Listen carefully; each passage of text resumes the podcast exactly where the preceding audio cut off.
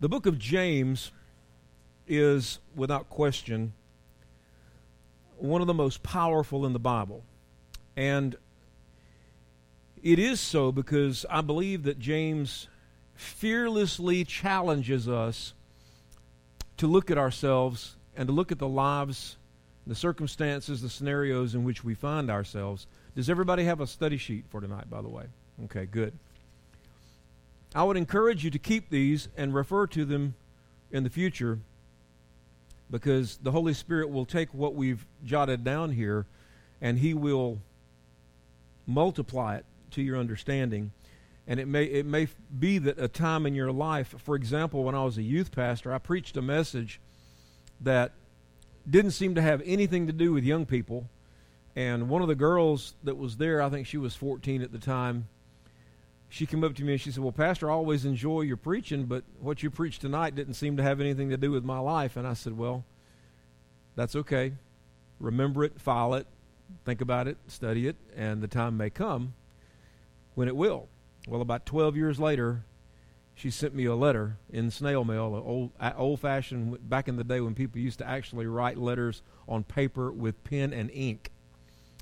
And she about three pages of how that message that, that I had preached that night, she was looking through her files and she found it, and it was just perfect for what she was going through at the time, yada, yada, et cetera, et cetera. So, said all that to say, it might behoove you to keep a file of these notes because you never know when you may want to refer to them at some point in the future. Now, James is a brother of Jesus Christ, which proves that Mary is not a perpetual virgin. Mary and Joseph had sex, and Mary had babies. I know when you say that, Catholics tend to pass out in the sanctuary, but it is true. I said that in my church in New Mexico, which was which was populated by predominantly former Catholics, and you should have seen the expression on the faces. I, I thought I might not survive the day, you know. I said, Mary's not a virgin anymore, and it was like, said Joseph and Mary had sex, and it was like they just couldn't believe it. I mean, literally, mouths open, jaws agape. It was it was incredible. But that shouldn't surprise us. It doesn't diminish the holiness of God. God's the one who created sex. God God didn't fashion people like neutered mannequins and then the devil come along and attach sex organs to us. You know, this was all God's idea. So he planned it this way. So sex is not evil but the world has turned it into something perverse in many places. Uh, so it's not uh, it's not dirty or ugly or nasty at all. It's it's perfectly natural the way God intended it to be. So don't don't don't let the fact that Joseph and Mary uh, were were intimate don't let that cause you to stumble. It, it shouldn't be a shock to anybody. I'm always amazed that it is. So James is literally the physical brother of Jesus, other than the fatherhood. God, the Holy Spirit, was the father of Jesus, and Joseph was the father of James. But Mary was the mother of both. So, in other words, Joseph and Mary did not have sex for her to have Jesus, but they did for all the other brothers and sisters. We don't have any record of the Holy Spirit providing children for the rest of their family, just Jesus. So, it starts in James 1, verse 1. James, the servant of God and of the Lord Jesus Christ. I like that. There's no mistaking who he's talking about. Let me give you a tip on this. When you're out in public or somebody asks you a spiritual question, or, uh, you know, the Bible says we should always be ready to defend the faith that we profess and give explanation. When somebody asks you a question about God, understand that the word God means many different things to many different people. God to the Native American, the strict religious Native American, means the Great Spirit. That is not the God of the Bible. God to a Muslim means Allah. He is not the God of the Bible. God to a Buddhist means basically Buddha and nothingness. And neither one of those is the God of the Bible. I could go on and on and on. But when you say the Lord Jesus Christ, or Christ or Jesus, that leaves no room for misunderstanding about what you're talking about. So if you want to be obscure for whatever strategic reason, then the word God may serve you well. But if you want to be very clear about who you're talking about, use the terms Jesus and the Lord Jesus Christ, and people will know with no doubt who you're talking about. And the next statement is to the 12 tribes scattered among the nations. So this is to the 12 tribes of Israel. James is writing a letter to his brothers and sisters of the 12 tribes of Israel that are not all collected up in Israel. These have been scattered across the nations. This was called the diaspora. There have been several of those diasporas in history, and there was one that seemed to have occurred around this time, not as bad perhaps as the, the one later on. But this one resulted in tribes being scattered among the nations. He says, Greetings. And then he makes a statement that seems to be counterintuitive to everything that's human. He says, Consider it pure joy, my brothers and sisters, whenever you face trials of many kinds. Trials of many kinds. Because you know that the testing of your faith produces perseverance. Man, oh man. What a statement. If you stop and really intellectually gestate on what you just read and really spiritually consider the impact of those words, it's one of the most powerful life application scriptures in the whole Bible. And we've talked about considering our perspective in life, and we've talked about uh, a couple of other items regarding this verse. But I want to move to the to the end of it. It says, "Because you know." I want you to notice that it does not say because you feel. It says because you know. One of my one of my undeniable truths of life that's going in my book, and I am going to write this book. The undeniable truths of life. I'll probably entitle it something else, but that'll be in the subtitle. You look on the back back cover, you'll know what it is. Roland's undeniable truths of life. One of them is we do not live by what we feel, we live by what we know. And what we know is five words. What does the Bible say? Now listen, if you if you never reach the point where you live by what you know, then you will never reach the place where you live in peace. I'm to say that to you again. If you never reach the place where you live by what you know, you'll never reach the place where you live in peace because your feelings will be subjected to circumstances, other people's opinions, satanic attack, your own physical status, hormonal influences, sickness, weakness, injury uh, even chemical imbalances can affect your mood, your, your, your food, the food you eat, powerfully affects how you feel. How we feel is like measuring the Earth's climate by looking at waves in a lake. It's pointless. We just can't function that way. Now, feelings in and of themselves are not necessarily bad things. I don't think God intended us to be Mr. Spock off Star Trek and walk around like Vulcans with no emotion. God didn't hardwire us that way. God gave us emotions. The problem occurs when people allow emotions to dominate their lives. Now, listen, this is the important thing. This is the important thing about emotions versus knowledge. We have to come to the place where we make decisions not based on emotion, but based on reason. Let me say that again. We've, we've got mature people, mature people, spiritually mature, emotionally mature, mentally, intellectually mature, cognitively astute people, make decisions based on rational reason, not emotion. We have to learn to make our decisions not in the heat of the moment, not under the influence of endorphins or hormones or chemicals or anything else. We have to learn to make our decisions based on facts and reason and rationality and the leading of the Holy Spirit, which has nothing to do with emotions. Faith and emotions have nothing to do with each other. Very important distinction. Okay, so I want to move away from that. Just, just a little tidbit. I could have spent a whole night talking about that. But I want to get to the last half of this verse, or the part where it says, the testing of your faith develops perseverance. I like the version in the NIV, the older NIV, that says, the testing of your faith develops perseverance. Now, look if you want to look at your notes, let's just take these things one by one and, and walk through this together tonight as we as we drill down into this absolute gold mine of biblical truth and power sitting in front of us in James 1.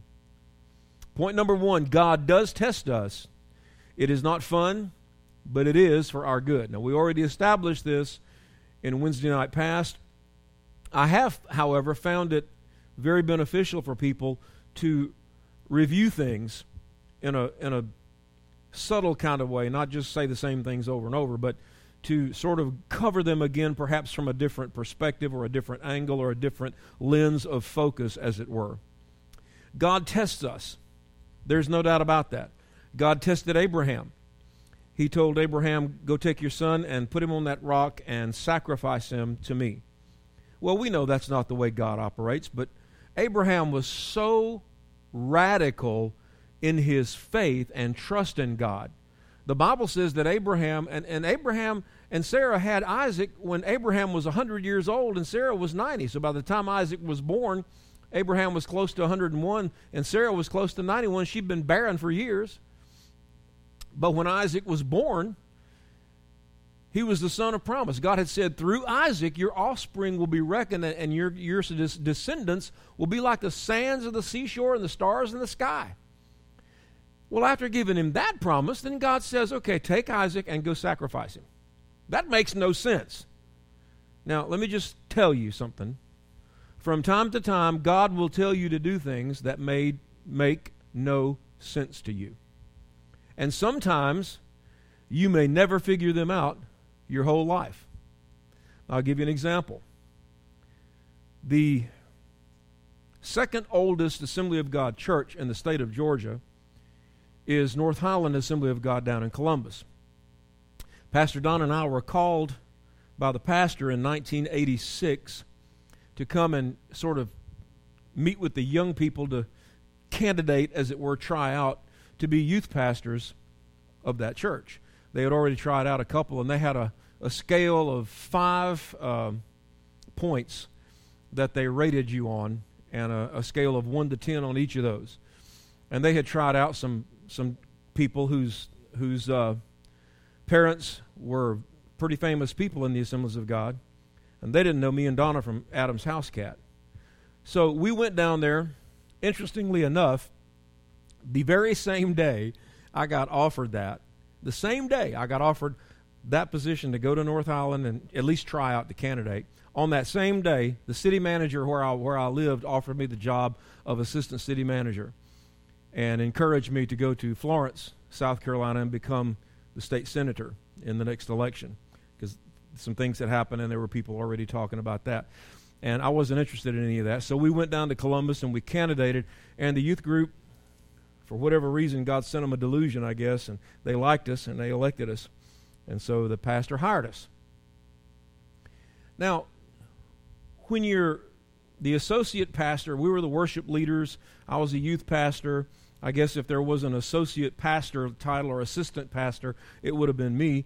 I, I'd take, I took care of every department in the church pretty much, except the Sunday preaching. I remember setting up stuff for the senior adults and, and dealing with them and doing stuff with the single adults and doing stuff with the athletic program. And all these things kind of came under our umbrella, and that was fine. But when you're, we saw the church grow from about 200 to about 700 when I got there, just as a point of entrance, there were five keyboards on the platform. Five. And two of them were grand pianos facing each other.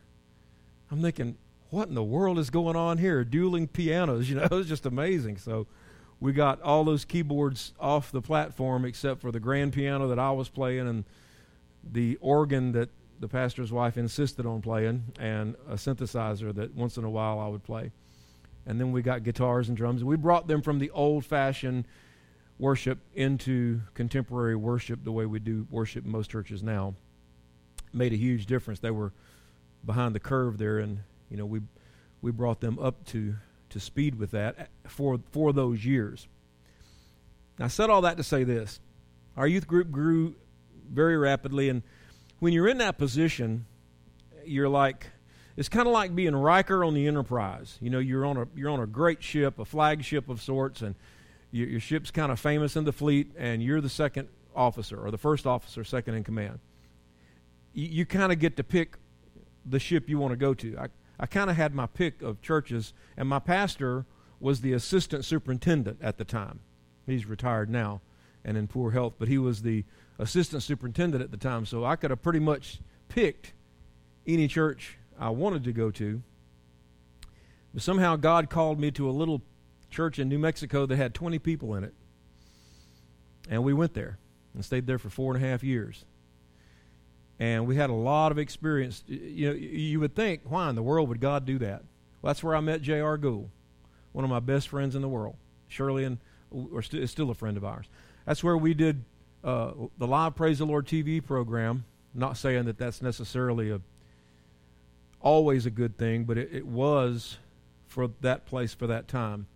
We did the Praise the Lord program almost every week for about three years, four years of the time we were there. And I remember one, and I'm just kind of sharing my heart with you right now. I remember one uh, show that Deanna asked us to do. She called me up. She said, Roland, I want to do a show on the anointing of the Holy Spirit. And I want you to lead the show, and I want you to preach. I said, okay. So we went and, sh- and you know you're in a small studio and you got three of these big Ikegami cameras that are a quarter of a million dollars a piece and they're on these floats and they're moving around. And this is this is high level pro- production and it's live. There's not even a nine second delay. It's just straight live right now. We did this so many times and did some shows around the country. You know, in Texas and Nevada and Arizona and different places. Anyway, um, I started preaching on the Holy Spirit. And normally, you know me, I'm going to come out there with, with guns blazing. But the Holy Spirit prompted me do this gently, do this with great grace and love. So instead of coming out and, and making these bombastic statements like a, a young preacher is wont to do, I was very careful in what I said. I spoke the truth, but I spoke it gently. And boy, Deanna had a absolute ironclad written in granite law at the station. And it was you preach for 20 minutes, and when you see me give you this sign, that means you're halfway done. You got 10 minutes left. When I give you this sign, you got five minutes left. When I give you this sign, you got one minute left. And at the end of that minute, I'm going to give you that at 30 seconds. And we're going to give you a 10 minute count, a 10 second countdown, and you are done. And if you're not done, we're going to music anyway. And she meant that. And I, I've seen her cut people off and go straight to music. And, and there's them still preaching. Just cut the camera off, cut the mic, boom, go to the music, you know. Got to be 20 minutes. I, I, you know, it got to be 15 minutes. I looked up at her. I had gotten no sign. Got to be 20 minutes. I looked at her and she went, that meant keep going. Got to be 25 minutes and I kept looking at her and she kept. Got to be 30 minutes. 45 minutes I preached on the Holy Spirit. And she said the switchboard lit up. There were Catholic priests who called in, Methodist ministers, Baptist people, Presbyterians, who pastors and ministers who called the station and said, "Please tell the pastor that he has made me rethink everything I ever believed and was taught about the Holy Spirit." And I'm not saying that to impress you with me. It was the Holy Spirit, not me. It was whole, all it was all him. But we don't understand sometimes why God takes us to obscure places. We don't understand sometimes why God seems to put his hand on us and make us wait. We don't understand why God seems to allow people that have all the pulpiteer capability of a rock to have. I, I tell you the truth, I'm not going to get into name calling here, and the person is not even in this state. But I went to a special series of meetings one time, with, and there was a guest speaker not you wouldn't know who he was, but he's a pretty famous guy in his circles. And he's got this massive church far from here, hundreds and hundreds of miles from here. Just a huge church. I promise you, I would rather listen to my little puppy try to preach. I've never been so bored in my life. I'm like, oh, dear God, I've got to listen to you for 25 or 30 minutes. Man, please, Lord, just rapture me now. I couldn't believe it. Don and I, we're careful about what we say about people. But I got in the car and I just went, she busted out laughing, you know. And she said, "Was it that bad?" I said, "Let's don't talk about it. Let's just go to the hotel." And so we went back, and it was. But I'm I'm amazed sometimes that people that don't seem to be gifted in a certain way have these incredible ministries, and it's like some things don't make sense. So what we have to do is we we have to get to the place where we understand that God tests us in a lot of ways. God will test you by keeping you in obscurity. God will test you by making you wait. God will test you by letting people that seem to be far less gifted than you prosper and become successful when you seemingly do not. But we do not measure things the same way God measures things. Jesus Christ never walked more than never went more than 200 miles from the place he was born. He never had a church, he never had credentials. He he pretty much started out with 12 guys and pretty much ended up with nobody. And in the midst of all that, he developed some people who were following him around, and as soon as he said something hard, they all deserted him. So, if you really want to know what pleases God, remember always, all your life, remember we do what we do, especially those of us in, in, in ministerial or, or spiritual leadership. We do what we do more than anything else for an audience of one. Let me just tell you that God doesn't need you to do his work for him. Let me just tell you that none of us is this great superstar that God can't do without. Let me just tell you that none of us is irreplaceable. None of us is is indispensable, God is going to get his work done with or without you and me. And I can prove it.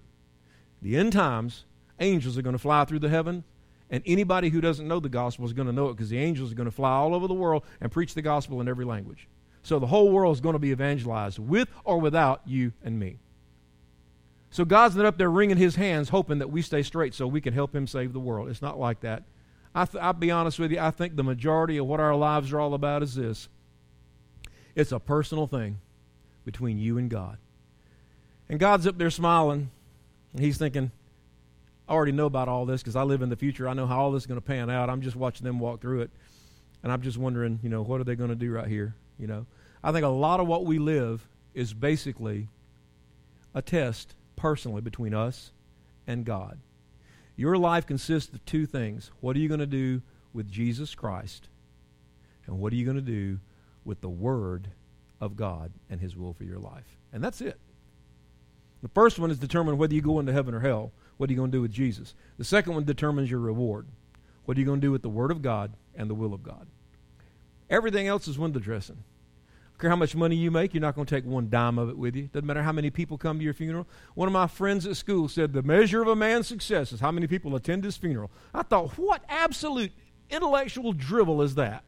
That has nothing whatsoever to do with whether you were a success or not. How many people know your name? Even how many people you win to Christ. Now that's that's that's that's I'm, ska- I'm skating out there in the middle of the lake now. Water's deep and sun's out. Ice is melting. I know. But I'm going to tell you something.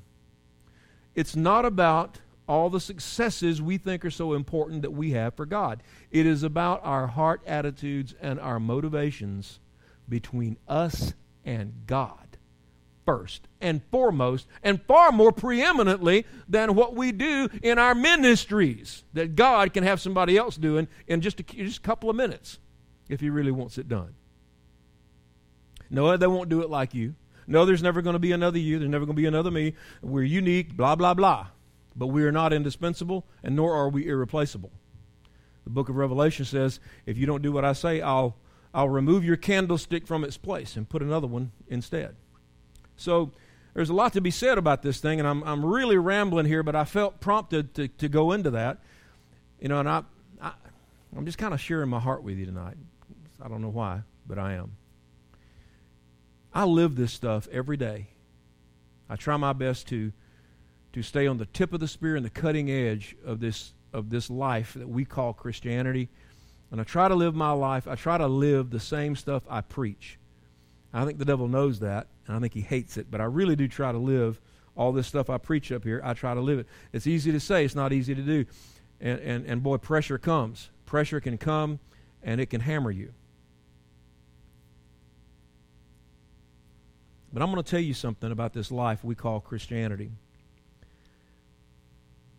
It's, it's not about what other people think you are. It's not about your reputation. It's not about how others perceive you. We can craft an image of any kind we want like that. It is not about that. It is about the truth of us. That's the difference between reputation and character. Reputation is what everybody thinks about you, and it's important, but it may not be true.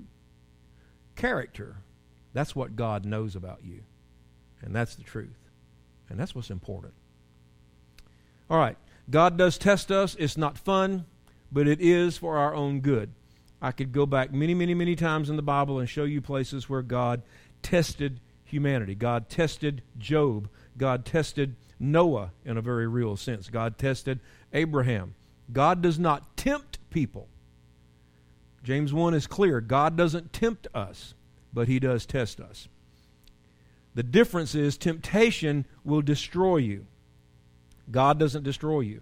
Temptation will destroy you, but testing will improve you.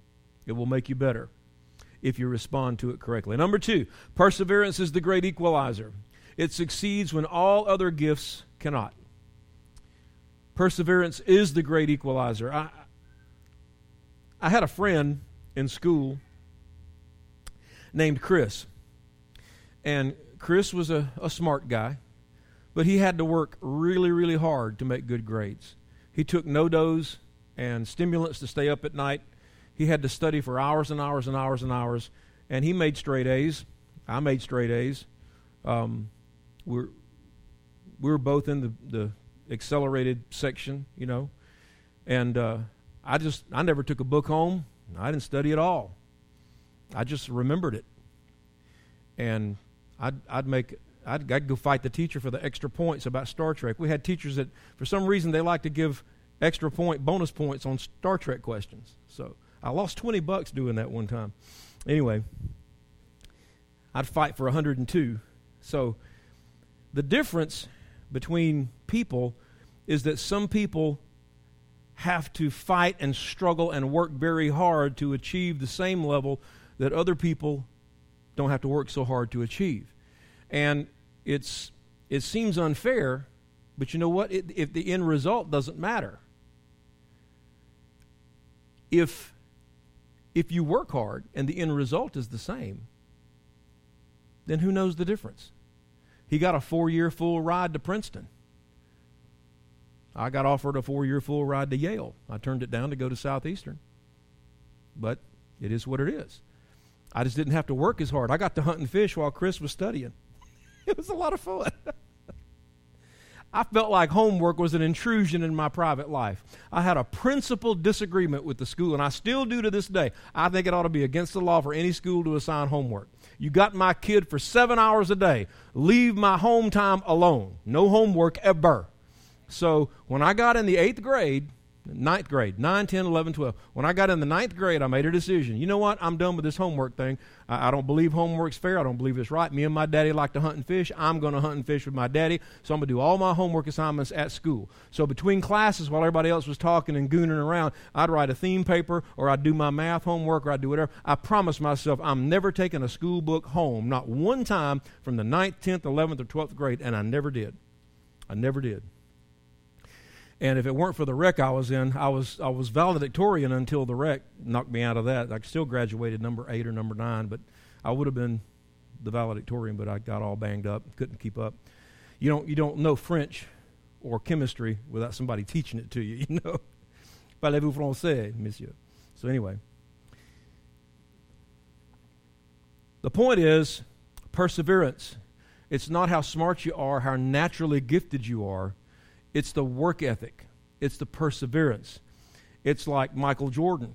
Michael Jordan was not the most naturally gifted basketball player to ever play. In my opinion, he's still the greatest there ever was.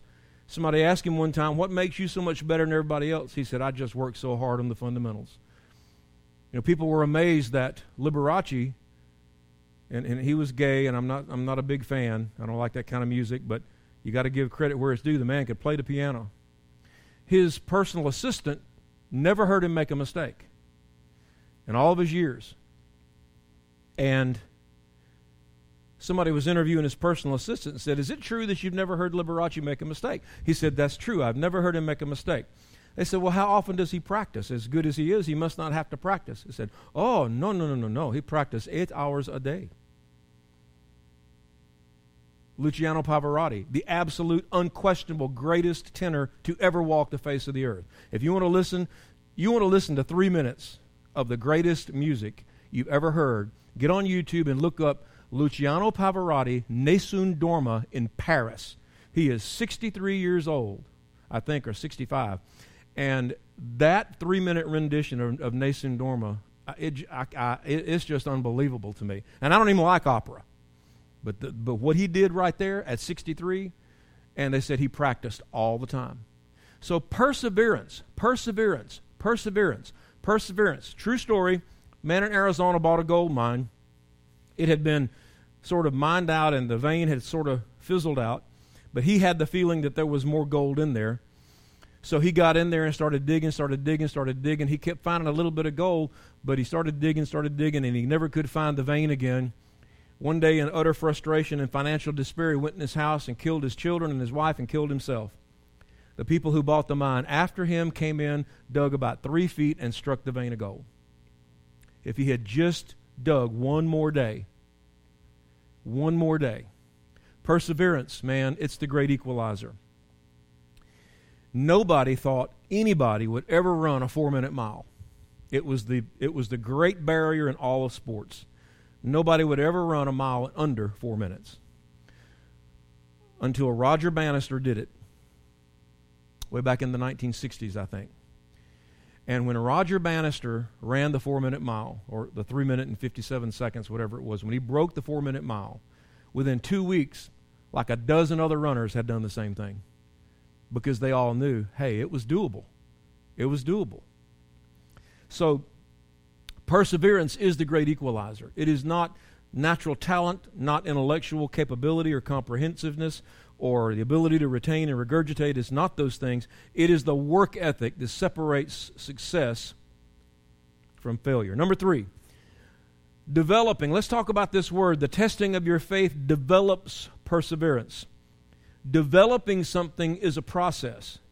Now, when you hear the word process, I want you to stop and think about for a moment what does that mean? What does it entail when I contemplate the semantics and the dynamics of a process? A process has a beginning, it has a duration, and it has a completion. I actually did that b- backwards for you. It has a beginning, left to right. A beginning, a duration, and a completion, and an exit. And hopefully a goal that was attained or achieved. This implies and connotes to us process that it it develops over the course of time. It is a journey. It is not something that occurs instantaneously. It's not like like can I bench press 300 pounds or not? You know, you, you know that right right then and right there. Well, if you want to bench press 300 pounds today, you might not be able to bench press but 125. But if you work at it long enough, hard enough, over the long haul, you can bench press 300 pounds, 400 pounds, 500 pounds, 600 pounds. There are people now that are eyeballing a 1,000 pound bench press. So, somebody just deadlifted 1,100 pounds, I think, set the new world record for a deadlift. I've deadlifted over 700, and I'm going to tell you, that's heavy. So, 1,100 pounds, man, that's powerful. That's powerful. But you develop that. When he was 13, he couldn't do that. When he first started lifting weights, he couldn't do that. It's a process. When, when you start thinking process, begin to think, okay, uh, and a process is not always linear, strict. In other words, it's not always one dimensional. A process can be the, the, the development of iron ore, the extruding of ore, the separation of ore from dirt, then the purification of ore into several different metals, the, the, the, the cyclical uh, spinning of the ore to separate it further, then the, the other final purification, then the solidification. The processes are multidimensional, they, they differentiate. You know, the process of, of simple, simple is, is making fire. It, it can take a lot of different steps in a process. My dad used to paint cars. It took him 22 steps to paint a car correctly. And back in the 1960s, when a dollar was a dollar, my daddy would charge you 2500 bucks to paint your car. He was one of the top two or three in the whole nation, and he knew it. And he didn't back up to say nothing. He'd say, you know, he got it because he was that good. But it's about the process. What goes on in the process. Number four, developing something takes time. This is part and parcel of a process. We have to go through a series of events. Now, this is starting to not sound like a lot of fun. Process and time. We think, okay, whoa, now, hang on a minute. But Nobody's born with perseverance. It is a learned attribute. Nobody's born with patience. It is a learned skill. None of us is born with this singular focus on a goal that's way out there in front of us that we can achieve. Arnold Schwarzenegger, when he was 13 years old, went to the gym for the very first time.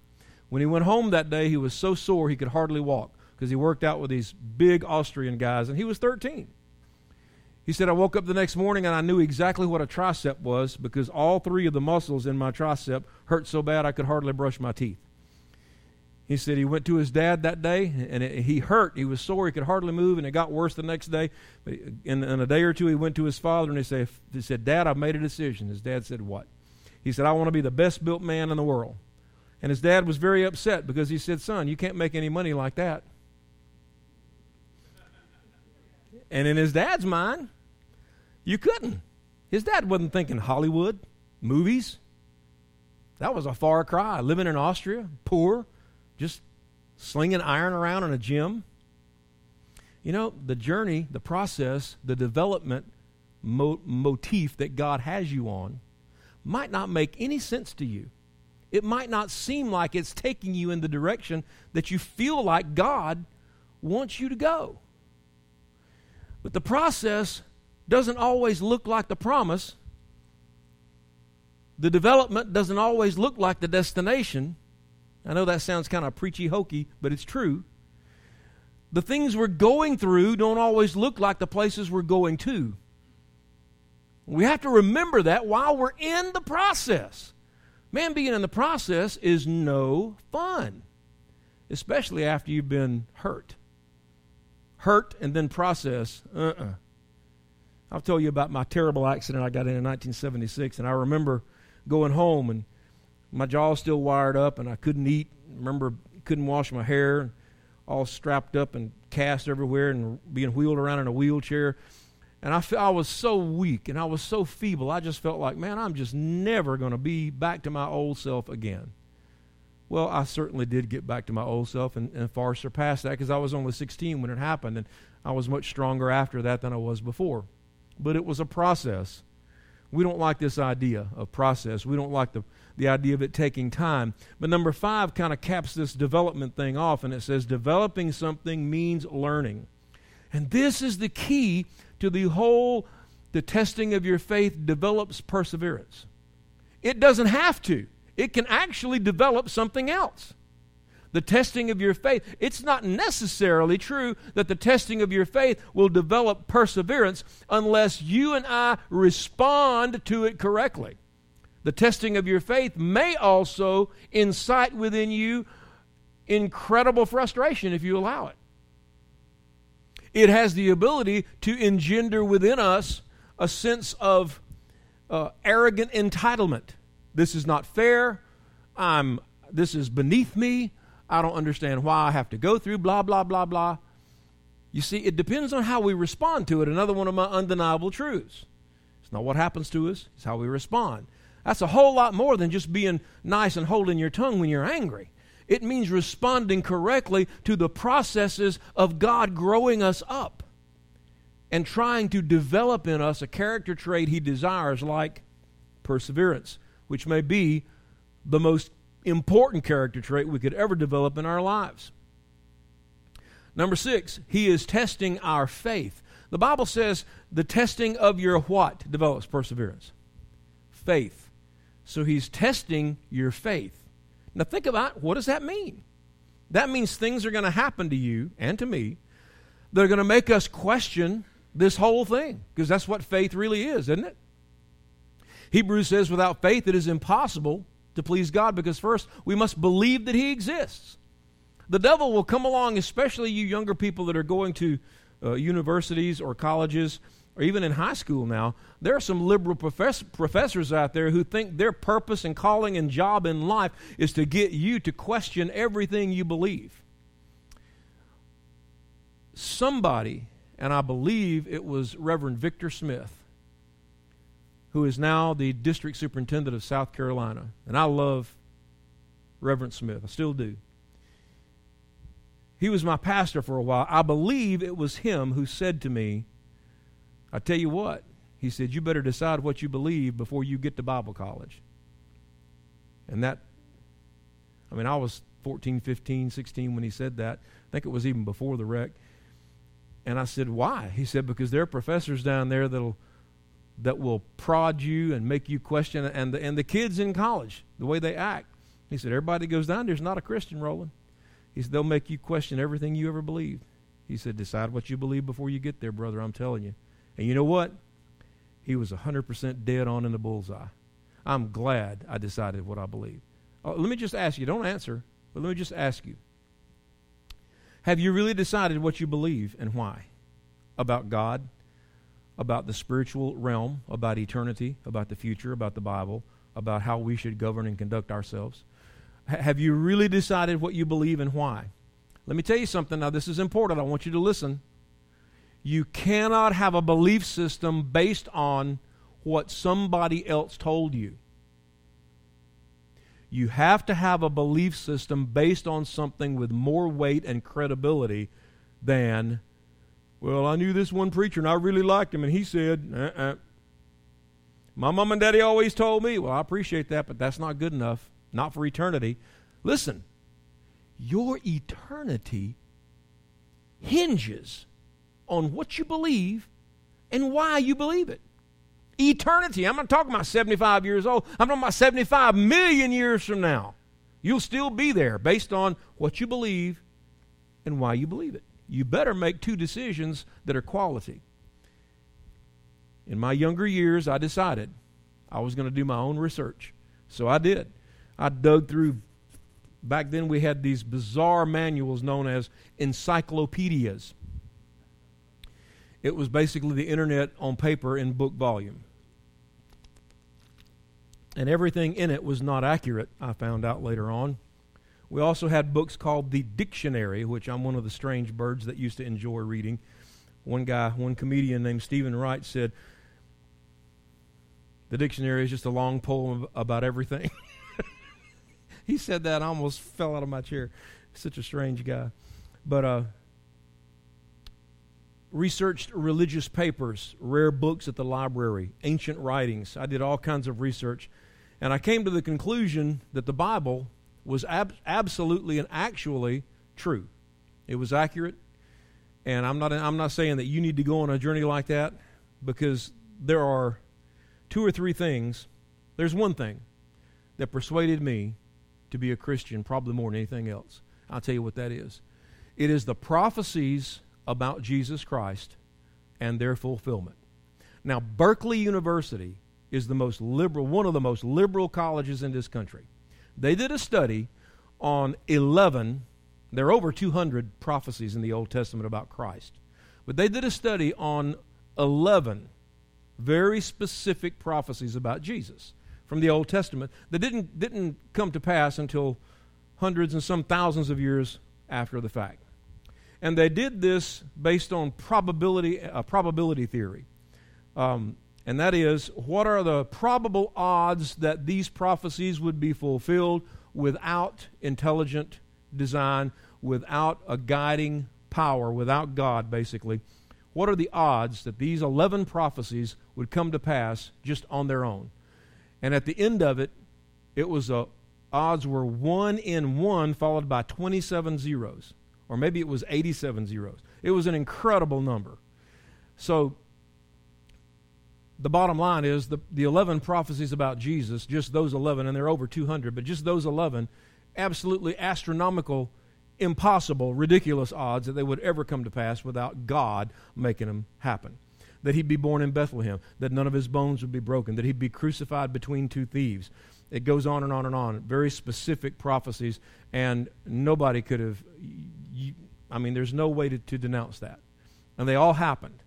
That's one of the main reasons I'm a Christian today is messianic prophecies in the Old Testament and their fulfillment. If you're looking for facts, hard facts, look no further than right there.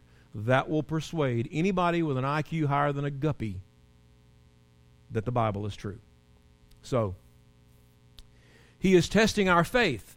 People in this world want to undermine your faith. Um, Islamic terror, which is not extreme, it is the basics, the basis of their religion. Uh, I'm going to talk about this for a second. I'm not getting political. I'm, I'm, I'm being religious. This isn't political. This is religious. It's not political. It's religious. The religion of Islam, the Quran, their holy book, their counterpart to our Bible, tells them plainly Kill the infidel wherever you find him. I mean, these are not, these are not stories in, in, in, in some obscure text of the Quran. These are directives from Muhammad of how to live their life and wage jihad, which is war, against the infidel. Uh, it, the idea, and, and I'm going to tell you something, there's never going to be an end to it until the powers that be in this world understand and admit to themselves that Islam itself is the problem. It is not radicalized people, and the Islamic imams who teach in the mosque will tell you this. You can get online and watch them, and they will tell you. I started. I started to play one. Uh, you can see. He says, "What is this extreme Islam? What is that?" He says, "Is is not Islam Islam? Is not the penalty for homosexual Death is not that Islam, that is Quran, that is Islam. It is not extreme. It is what we believe. And he went on and on and on. Yeah, you can beat your wife. Yeah, she has to wear a hijab. Yeah, you know, treat her like a goat. Yeah, you can kill homosexuals. Yeah, you can kill the infidel. Yeah, you can take their property. This is part and parcel of basic Islamic belief. The fact that there are, there are Muslims who don't believe that, they're the ones that are oddballs in the religion not the ones that are blowing themselves up. Those are good, faithful, practicing Muslims. But see, we've been brought up to believe, oh no, they've been radicalized somewhere. Those people are crazy because what they're doing is crazy. But until we understand and realize this religion itself is where all this teaching comes from. And the imams themselves will tell you that. Did you know that 89% of Muslims in America, let me, let me repeat that. 89% of Muslims in America believe that violence to promote your political cause is acceptable. Tell me Islam is not a problem. It is. And until the whole religion changes and, and decides, okay, those, those particular extreme verses that tell us to kill people, we're going to abandon that and we are going to be a peaceful religion, you're going to, you're going to see things like ISIS and Al Qaeda all your life because that's what they believe. That's what the majority of Muslims believe. So they want to test your faith by saying, if you don't denounce Christ, we're going to saw your head off with a dull knife. That's a test of your faith. Do you have the power? If, if 45 rag headed people with AK 47s and knives came in here right now, do you have the faith to stand and look at them and say, No, I will not denounce Jesus Christ? Do what you want. I know what I'm going to do. I'm going to go down in a blaze of glory. Might be surprised. I'm not slamming anybody or any group. I'm just telling you the truth about a religion that is causing chaos around the world.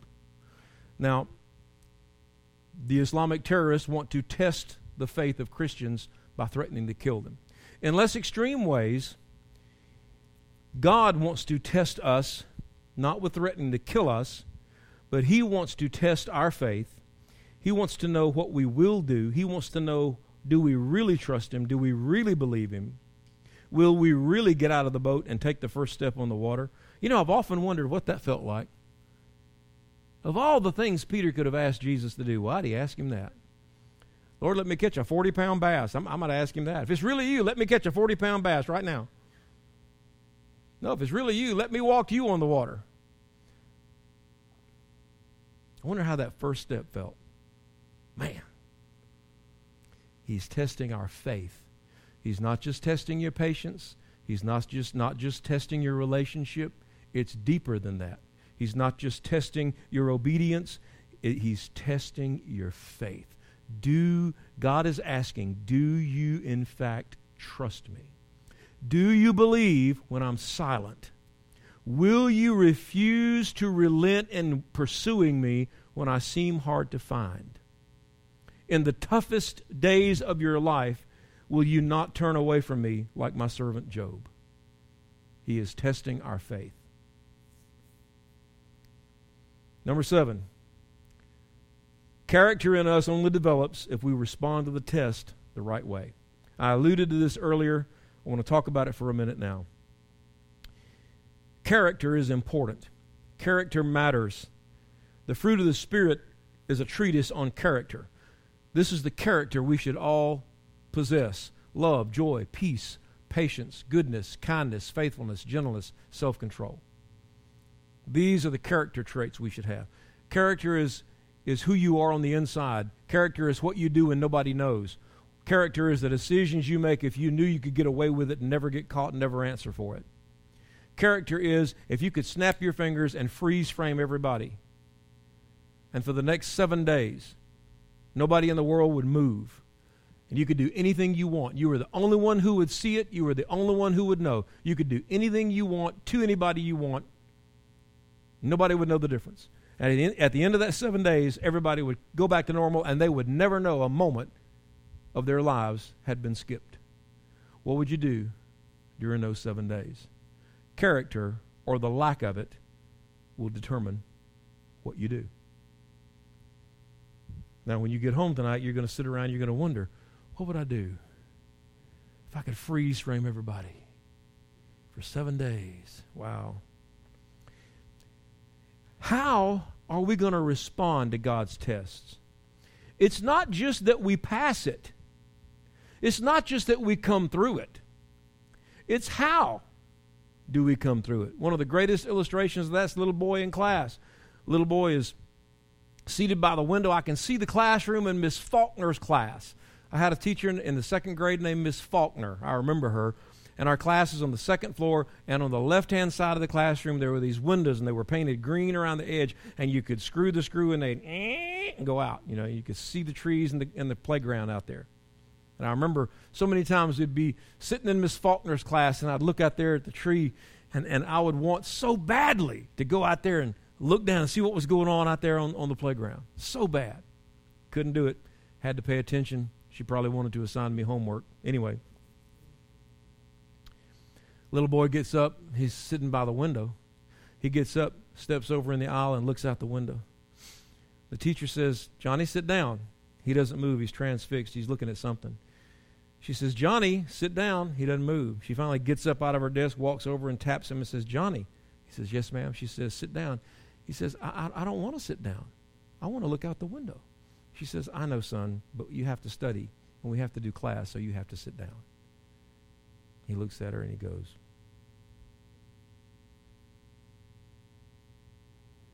And she says, Why are you looking at me like that, Johnny? And he says, My body is sitting down, but in my mind, I'm still standing up right there. That is not how God wants us to pass the test. If we pass the test and all it does is make us angry, or even if we come to the right answer, but we don't have the right attitude about it, God's not happy with that. He wants the motivation to be right. He wants us to learn not just the lesson, but He wants us to learn the right lessons, and He wants us to assimilate the learnings in the right way and infuse them into our character. Now, listen to me. I feel anointed by the Holy Ghost to say this. You can grind the sharp, jagged, hard edges off your attitude yourself, or God can do it for you. But if you ever want to be used by God, you cannot be a saw blade you'll just go through life ripping people up. On the inside of you, where nobody knows, you have got to be soft around the edges. And that requires unbelievable perseverance with people. Because after so many years in ministry, you see the same problems and the same situations over and over and over and over and over and over ad nauseum over and over. You cannot let that harden you or sour you or, or vex you out to the point you just want to throw your hands up and walk away. And the only way you can do that is to learn the lesson of graceful perseverance, patience. Don't give up. Don't give up on yourself. Don't give up on the task. And above all, don't give up on people. Don't give up on people. Don't give up on humanity. Don't give up on the church. Don't give up on Christianity. Don't give up on God. Perseverance. I'm not, I'm not even as excited about this verse as I am the one that's coming in, in a few weeks, and, you, and we'll get to it. So, character in us only develops if we respond to the test the right way. Our attitude, our motive, the takeaways, what we learned, how we feel about what we learned. How, how, has, this, how has this shaped our attitude? Now, listen, I really feel the presence of God in here. I'm going to tell you this now. Life is going to make you bitter or better. It's up to you. You just got to decide to let it make you better. David said something in Psalm 51 after the prophet Nathan had fingered him with Bathsheba and said, You're the man who's done this. David in Psalm 51 wrote his prayer of repentance. It's the same chapter that Jimmy Swaggart read in front of the whole nation, tears streaming down his face when he was exposed for what he did years and years ago. And that's no secret. And I'm not certainly not slamming Jimmy Swaggart. You should forgive him and love him and move forward and pray for his ministry. Pray that pray that it's all like it's supposed to be. Amen?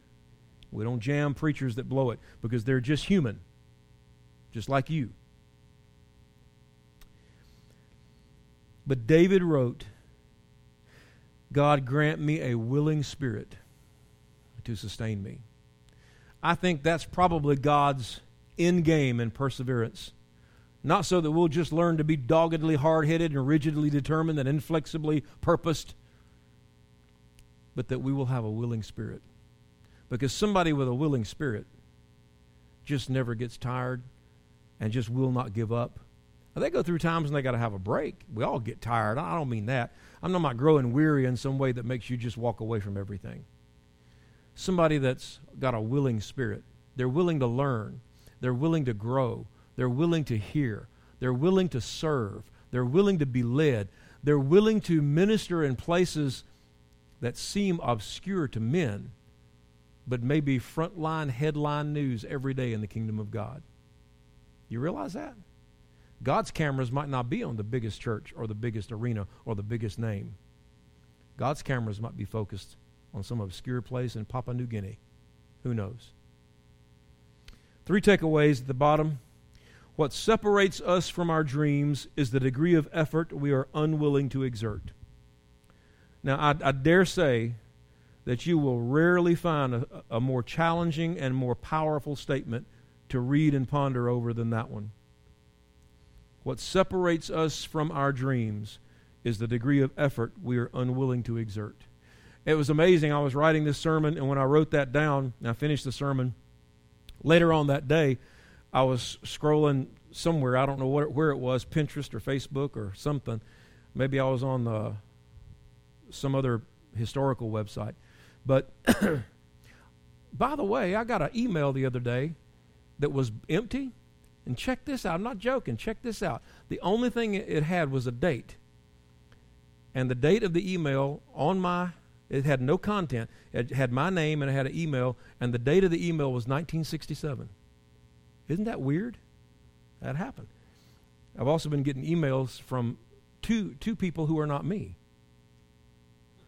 Uh, well, somebody sent me an email and said, Hey, Abiba. I'm like, Abiba? Anyway, I hope I'm not hacked somehow, but it wouldn't surprise me. Later on that day, I read a statement, a quote that was very similar to this, a little bit different. But it was amazing that on the day I wrote this, I read something so close to it. But what separates us from our dreams is the degree of effort we are unwilling to exert. If you're willing to pay the price, if you're willing to exert the effort, if you're willing to do whatever it takes, then almost nothing is impossible to you. Yesterday was the anniversary of D Day. If you don't know that much about World War II, and some of you younger people, you may think, nah, that's old history. Listen, you need, you need to go and bow at the feet of the men and women who died in World War II, because if it weren't for them, you'd be German and Japanese today. You need to watch Saving Private Ryan. And I, I, I, I counter that and I, I qualify that by saying there's horrible language, graphic, gory, bloody violence. But the first 20 minutes of that movie is, is taken from the actual events, the handwritten notes of soldiers who landed on Utah and uh, Omaha and Normandy and all these beaches uh, across the English Channel from where we launched the invasion. I saw a picture of, of Normandy, of the, one of the beaches there, that was taken on June the 6th of 2016, last year. And it's just a beach. Looked like any other beach. But in 1944, on June the 6th, there were almost 10,000 men who lay dead on that beach in the struggle to free the world from tyranny. Everybody else was wondering if this was really a problem. I'll tell you who really who really won the war. I think there's one man who who in the final analysis of it all, in my opinion, is the greatest hero of World War II. Winston Churchill. And the reason is when everybody else thought, yeah, Winston Churchill was, was saying, we will fight them in the cities. We will fight them in the fields. We will fight them in the, in the countryside. We will never give up. We will never surrender. That's the kind of dogged determination that overcomes. And we landed in France and we didn't stop till we got to Berlin. And we lost hundreds of thousands along the way. But you know what? We prevailed. That's what perseverance does. Perseverance says, I'm not going to give up. It says, whatever it takes, I'm willing to pay that price. You have that attitude, you can do anything. What separates us from our dreams is the degree of effort we are unwilling to exert. Secondly, mountains can be viewed in two ways obstacles or adventures. This goes back to consider it. How do we view things? We can view obstacles as vexation, as irritation, as delays, as hindrances, or we can view obstacles as chances for us to get stronger. We can view obstacles as opportunities for God to show Himself mighty in our lives. Listen, I, I passed by Kentucky Fried Chicken today. I looked at the sign. There was uh, the sort of the effigy, as it well as it were, of Colonel Sanders, and I remembered the story. He was an old man, already retired, had $106 in his pocket, and that was it. He started frying chicken and selling out of the trunk of his car. Five years later, he was a billionaire. Now, you know what? It occurred to me today in a real soft way in my spirit. Yeah, but Colonel Sanders is dead. He didn't take a dime of that with him. I don't know anything about Colonel Sanders. I hope he's a man of God walking the streets of glory. But he could have been a raging pervert child molester. I don't know the man. He could be in heaven, he could be in hell. That's between him and God. But all that he did in this world was really just a test for that day that he's going to stand before Jesus. And his eternity, his life, life really begins that day. It doesn't really begin on your birthday down here. Life really begins on that day because your life down here is not going to be much different from 100 years, give or take 20 or 30 on either side. 100 years is it, Jack. You're, you're either here or gone. In 100 years, that's your life down here, give or take a little bit on either side. But once you get to heaven, you start a rope here and you string it all the way to Pluto and pass that to the next galaxy and pass that to the next galaxy and pass that to the next galaxy and on and on and on into infinity. And every millionth of a millimeter on that rope is a million years. When you get to the end of it, you'll just begun living in eternity. So that's why the first hundred years of life here is really a vapor and it's just a test. What are you going to do with Jesus Christ? What are you going to do with the Word of God and God's will for your life? So view the mountains of your life as op- opportunities for you to grow. View them as adventures. View, you're not going to get out of this place alive. Live life to the full, man. Dare to do something great. Be passionate. Persevere. Find out what you think God wants you to do. And Katie, bar the door, man. full bore ahead. Go for it and do it. You only live once.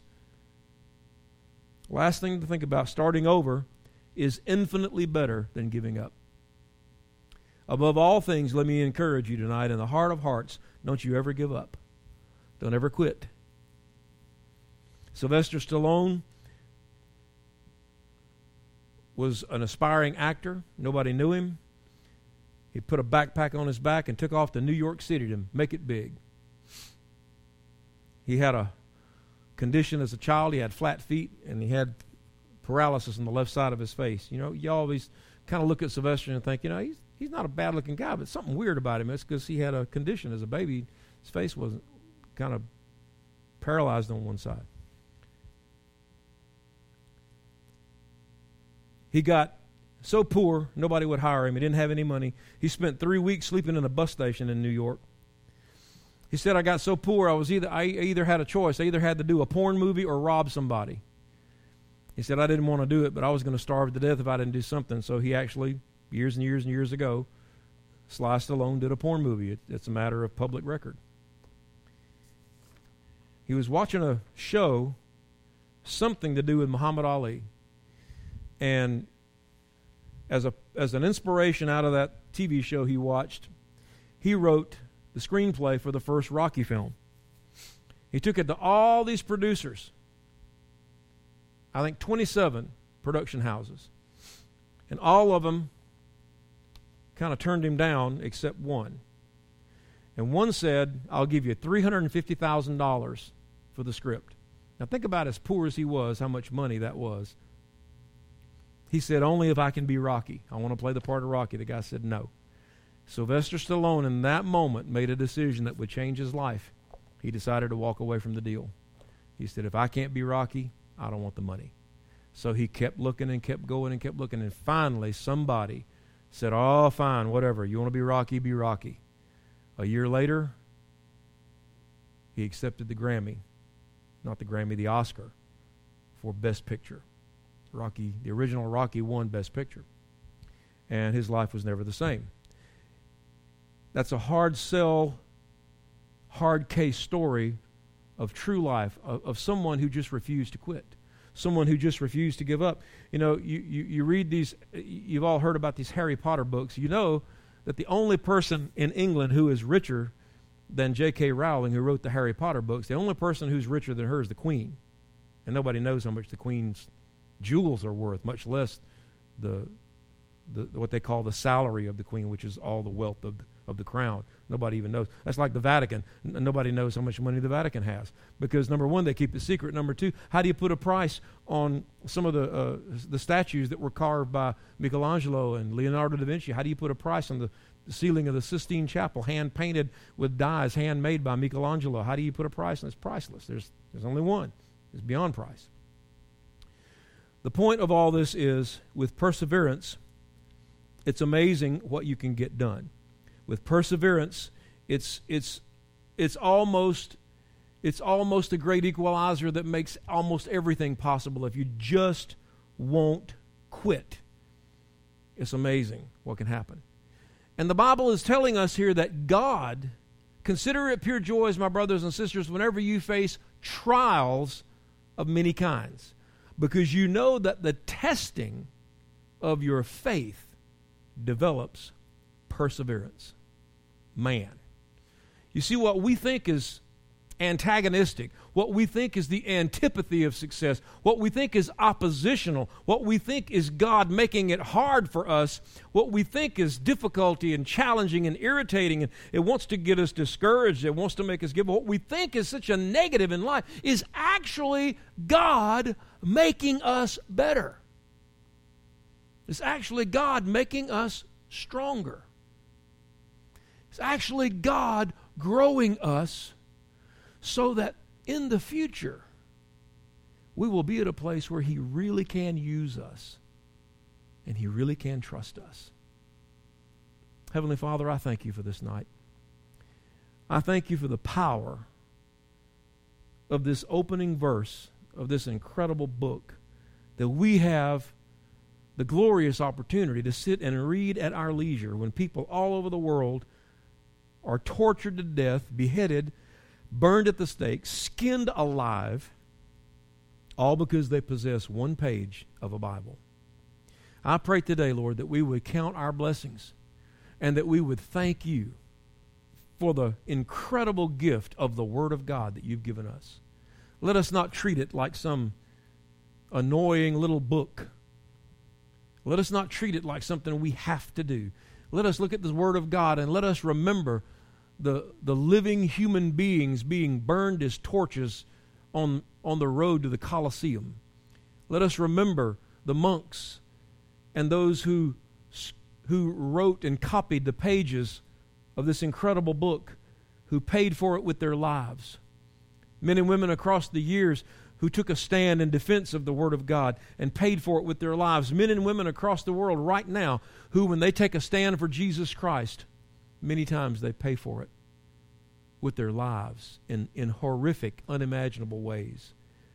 And here we come home and toss it on the counter, turn on the television, and watch what we really want to watch some mindless show that has no eternal value whatsoever. Lord, turn our hearts again toward your word.